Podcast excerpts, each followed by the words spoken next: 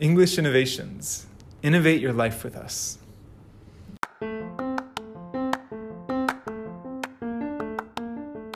本日はゲストとして鈴音さんをお迎えしています鈴音さんは English Innovations 横浜校の IELTS のクラスに通われ IELTS 5.5を獲得されました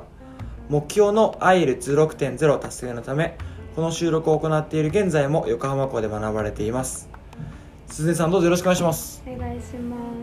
今日シミュレーションテストが先ほど終わったということで。すはい。いかがでした感触は？えっとまあ練習したライティングとスピーキングはうまくできたかなって感おー。結構でも疲れるっていうか慣れてはいるいると思うけど。じそうですね。2時間半ぶっ通しでやるのでかなり体力が使いました。使えますよね。お疲れ様でした。はい。あの現生徒さんというか今学ばれている生徒さんにこのメディアを出演していただくなんて初めてなかった方で、うんうん。なんか現生徒さんの視点からもちょっとお聞きしたいこともあるのではい。改めましてよろしくお願いします、はいよろしくお願いします。はい。とじゃあまずはじめに鈴音さんが English Innovations で勉強しようと思ったきっかけ何だったか教えてもらっていいですか？はい。あのー高校2年生の時にはい。進路を決めなくてはならなくて日本の4年生の私立大学に進む予定だったんですけど、はい。あまり興味が湧かなくおてーならいっそ海外で勉強しようかなと思ってじゃあそのためには英語を学ばなきゃと思って English Innovations で勉強を始めました。ありがとうございます。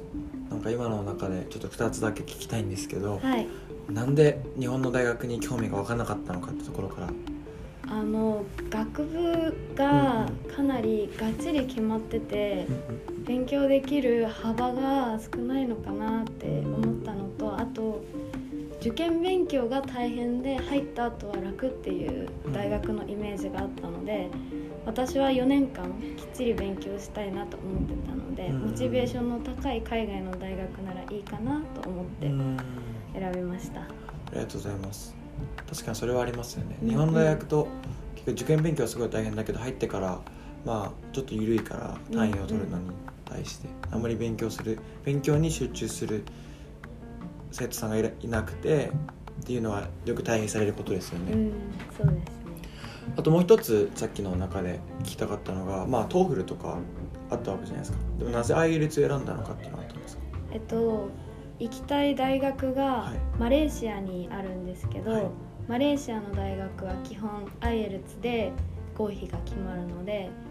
IELTS かなと。はい。ありがとうございます。じゃあ先にもう大学が決まっててって感じだったんですね。行く場所は海外とはいえもう海外の中でもマレーシアっていうのは。そうですね、うん。あのアメリカとかイギリスとかあとうん私はオーストラリアにいた経験もあるので、あそうなんですね。オーストラリアも考えてたんですけど、はい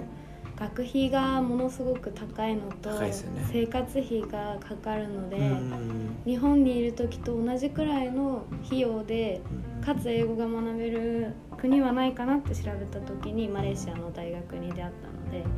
はい、先に大学は決めましたね。マレーシアの大学にこう進学されてる方が一人このメディアにも出演していただいてるんですけど結構その方が言ってたのがなんか中学系の方もいるみたいで中国語もこうで話す方とかなんかこう結構かなりこうインターナショナルというかかなりこう国籍があのある人がまあアジアの大学じゃないですか。っていうのが言ってましたね。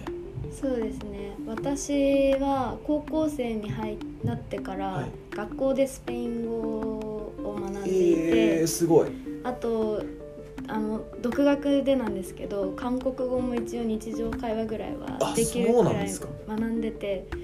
あの、まあ、スペイン語もはあの他の国の方々とうん。お話ししたいっていう思いで学んだんですけど、うん。韓国語やってる時にあアジア圏の人と話すの楽しそうだなと思って、うん。マレーシアはかなり中国人の方も韓国人の方もいらっしゃるので、うん。その大学に行ったら自分の韓国語とあとまあやったことないんですけど中国語の力も伸ばせるかなと思ってます。じゃあ今、まあ、ちょっと数にいらっしゃいますけど日本語はまあもちろんで英語。はい、でススペイン語、はい、韓国語できたら中国語5カ国語すごいじゃないですか。これなんていうんですか？え？トリリンガルが3じゃないですか。はい、え？なんだろう。分かんないですよねでも。まあまあまあまあでもなんかいいですね。いろんな人とやっぱり現地の言葉現地っていうかその母国語で喋ってもらえると結構フレンドリーになりますもんね。そうですね。韓国語は割と日本語と似てたのとはい。はいはいあと韓国系の曲を聴くのも趣味だったのであそうなんですね。覚えていけばいくほど分かることが増えて楽しかったうですね。ん。楽しそう。確かに。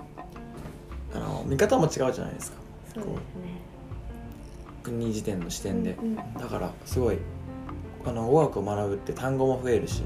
あ英語だったらこういうふうに言うけど日本語だったらこういうのも言うし、まあ、スペイン語だったらこういうのも言うしみたいな。すごいこう背景を捉えられるのもうん。楽しいですよね、そうですね。ありがとうございます。ちょっとじゃあ話を戻して、まあ、英語の学校がたくさんあると思うんですけど、まあ、その中でも English Innovations に決めた理由っていうのは何かありますか？他の語学学校もかなり調べたんですけど、はいあのさっきも言ってたみたいに私の家庭がすごくお金持ちなわけではないので費用を抑えてかつ英語が楽しく学べそうなところを考えた時に、まあ English Innovations はコスパもいいし先生たちも体験で入った時にすごく明るく接してくださったので楽しそうだなと思ってここに決めました。僕もまあ生徒だったんですよ。うん。生徒で最初選んだ時も、まあ、別に、まあ、僕は裕福な家庭だったわけではないし、まあ、自分で稼いだあの自分で貯めたお金とかやらないといけなかったんでやっぱコスパは一番重要でしたね。その中でも、まあ僕は障害だったんで、うん。その全然違った文脈だったかもしれないですけどあの、まあ、コスパと質っていうのが一番選んであ体験してみてあここにしようと思って決めましたね。ああと私ずっと小学生の時かはい。ら学習塾に通ってたんですよ、はい。で中学受験も高校受験もしたんですけど、はい。あのそういう学習塾に比べて English Innovations って先生とも生徒とも距離が近くてなんか勉強してるっていうイメージよりも英語を身につけてるっていう感じが。してやっぱりそういうところはあの高校生なのでうん。塾を選ぶっていう気持ちで行ってたので、うんそういう意味でも楽しそうだなと思いました。確かに高校生だとまあなんだろう塾とか予備校とかっていう感じになっちゃうのかな、はい、あの区切りで言うとはい。カテゴライズすると。確かにあの前の回であのさんって方が、まあ、横浜校の方で TOEFL 学ばれてる方が出演していただいたんですけどなんか塾っぽくなかったみたいな。あことを言っていて、まあ、その人はその方は陸斗さんはあの塾に通ったことがなかったんでなかなかこんう比較がしにくかったんですけど確かうん。うんにそう鈴音さんが塾に通っててなんかそういうことをちゃんとじ実体験として言ってもらえるとあ確かにそうなんだなみたいな。塾だとやっぱり時間区切ってはい。問題渡されて問題解いて解解説してみたいな。なるほどなるほど。基本的にそのパターンしかなくてうん。どちらかというと勉強する時間を強制的に与えられてる感じだったので、そうではなくてコミュニケーションを通じてどんどん自分が英語を話せるようになっていく感覚がここ通っててすごく感じたことですね。ありがとうございます。はい、まあ、あのアイルツのクラスだと思うんですけど受講していたのは、まあ、その中で授業形式だったり、まあ、講師、まあ、来てる生徒さん周りの生徒さんですよね。含めて何か感じたこととか感想みたいなのありますか、まあ、まあもちろん受講されてるんですもんね。あそうですね。今もまだ受講中なんですけどあの生徒さんはすぐに変わっていってしまうのであまり深く関わるということは少なかったんですけどあのすごく人見知りで話をかけたりすることが苦手なんですけどなんか英語を通じてこういうところ伝えたいっていう気持ちがどんどん大きくなっていって今受講してるクラスにもあの同じくらいの年代の方とかそうではない方でもたくさんお話しして価値観分け合ったりとかしてるのであの生徒さんはすごく仲がいいと思います。と授業形式もあのさっきも言った通り塾みたいな感じじゃなくてあのみんなでこう一つ一つ知っていこうみたいな、うん。そういう感じのあの雰囲気なのでとても分かりやすいし楽しいです。あれですかね。こう問題形式とかやっぱあるじゃないですか、い。ここの問題はこうだからこう解いていこう、はい。それと対してじゃあどどんなアプローチをしたの？まあ講師に多分鈴音はどうだった？みたいなことを聞かれると思うんですよね、うんうん。その中でこう休み時間だったりこう、まあ、他の生徒さんと話せるのはすごくいい機会ですよね。そうですね。やっぱ講師の方々もあのネイティブスピーカーの方なのですごく英語の発音綺麗ですし最初はすごく刺されることが怖くて緊張してたんですけど、まあ先生たちもすごくカジュアルな感じでうん。優しかったのであの英語を話すことを怖がらずに授業を受けた感じがしますね。そういう姿勢に持って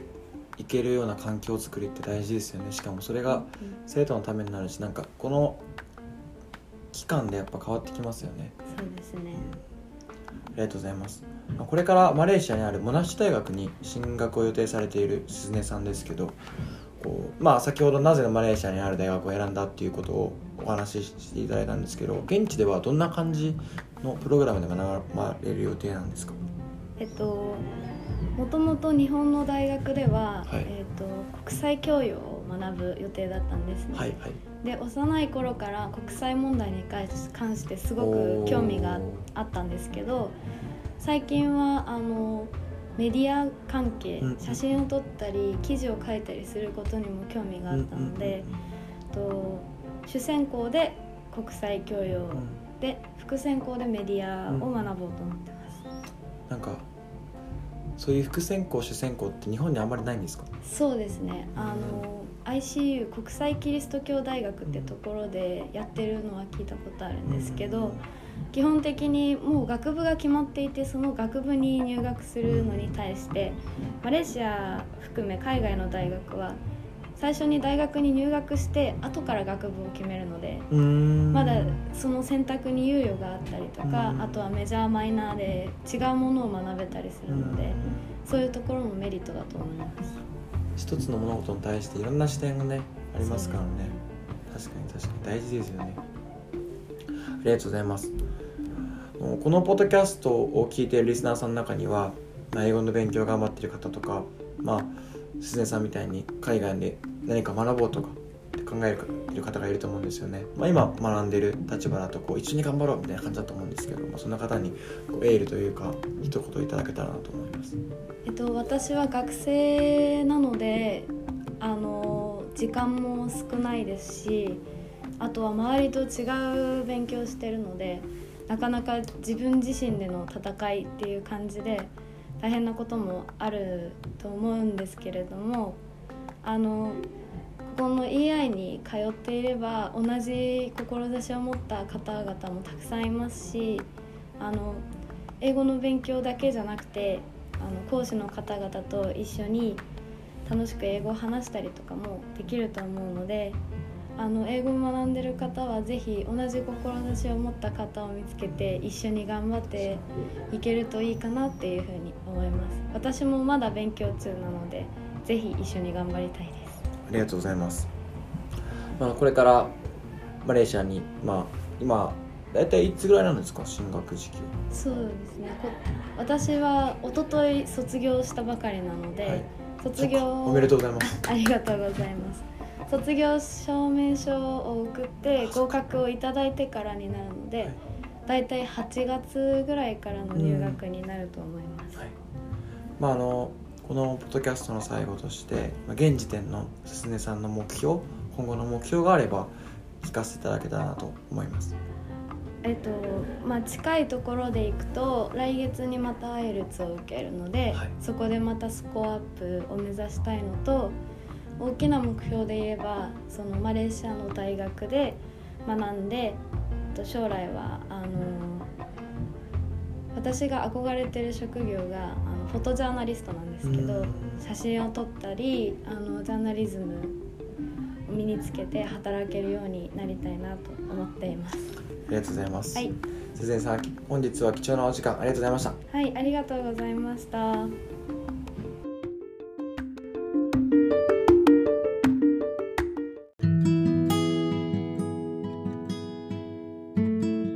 今回のポッドキャストでは学びのコンテンツとして一つ英単語を紹介させていただきます。このコンテンツではゲストが大事にしている English word を一つ紹介します。では鈴音さん。えー鈴音さんが大事にしている English word は何ですかはい sky high です。 Sky high。日本語での意味は何て言うんですかね？えっと空高くっていう意味なんですけど私は常に高くという意味で使っています。ありがとうございます。じゃあその sky high を使って一つ文を作っていただけますか？I'm going to run through the, these goals even though some are sky high. おおっていうのはどういう意味ですか？と目標は常に高く私はそこを駆け抜けていくっていう意味で、高い目標でも自分で叶えたいっていう意味です。目標は高くあり続けるけど自分はか自分はそういう意志でいくみたいな。そうですね。ありがとうございます。頑張ってください、